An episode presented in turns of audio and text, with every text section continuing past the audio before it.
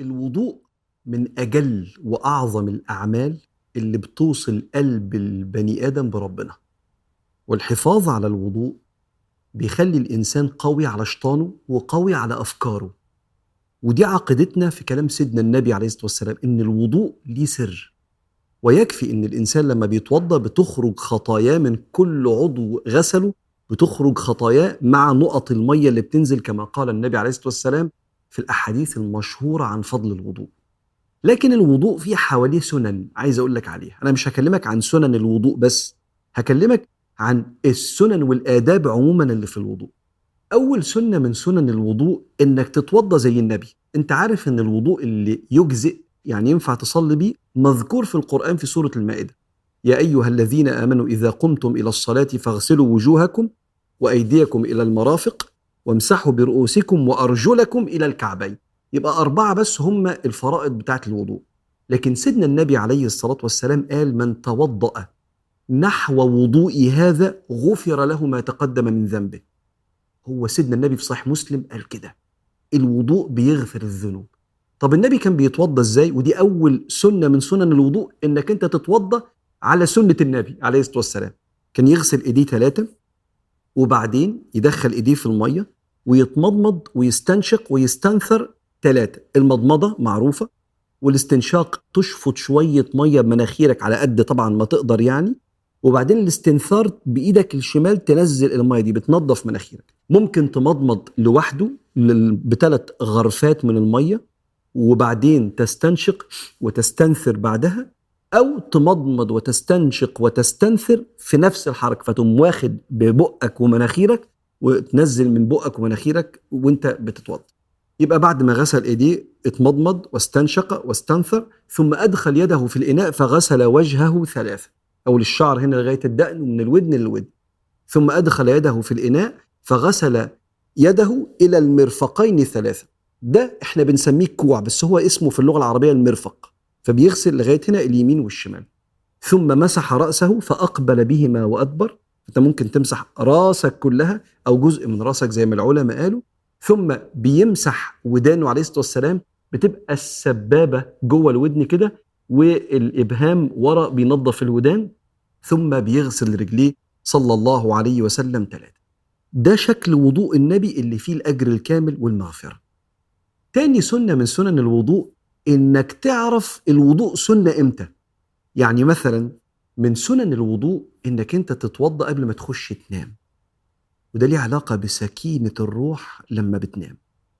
وكان سيدنا أبو الدرداء يقول من نام على طهارة سجدت روحه تحت العرش. فلما تصحى تصحى وأنت ساكن مطمئن قال صلى الله عليه وسلم إذا أخذ أحدكم مضجعه فليتوضأ. خش بس السرير وأنت متوضي. الوقت التاني اللي سنة تبقى متوضي فيه هو قبل ما تقرأ قرآن. سنة مش فرض. انت ينفع تقرأ قرآن من غير ما تبقى متوضي. بس الأكرم والأكثر ثوابا إنك انت كما قال صلى الله عليه وسلم لا يمس القرآن إلا طاهر. فسنة تتوضا قبل ما تقرأ قرآن. الوقت التاني اللي سنة تبقى متوضي فيه إذا أراد الرجل معاودة جماع زوجته. النبي قال كده عليه الصلاة والسلام. إذا أتى أحدكم أهله يعني جامع زوجته فأراد أن يعود فليتوضأ. النبي قال كده عليه الصلاة والسلام ودي من الآداب والسنن النبوية. وبرضه مرتبط بالمسألة دي لو واحد حب ينام وهو جنب. سيدنا عمر بن الخطاب قال يا رسول الله أيرقد أحدنا وهو جنب؟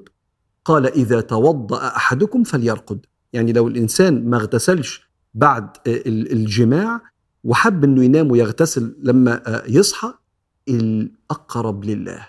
والأقرب لسكينة روحه والأقرب لحفظه إنه هو يبقى متوضي قبل أن ينام.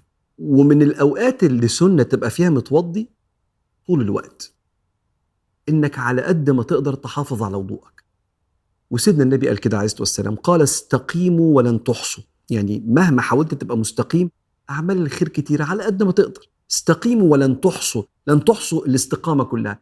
واعلموا أن خير أعمالكم الصلاة ولا يحافظ على الوضوء إلا مؤمن. فمن علامات كمال الإيمان إنك كل ما تنقض وضوءك لو قدرت.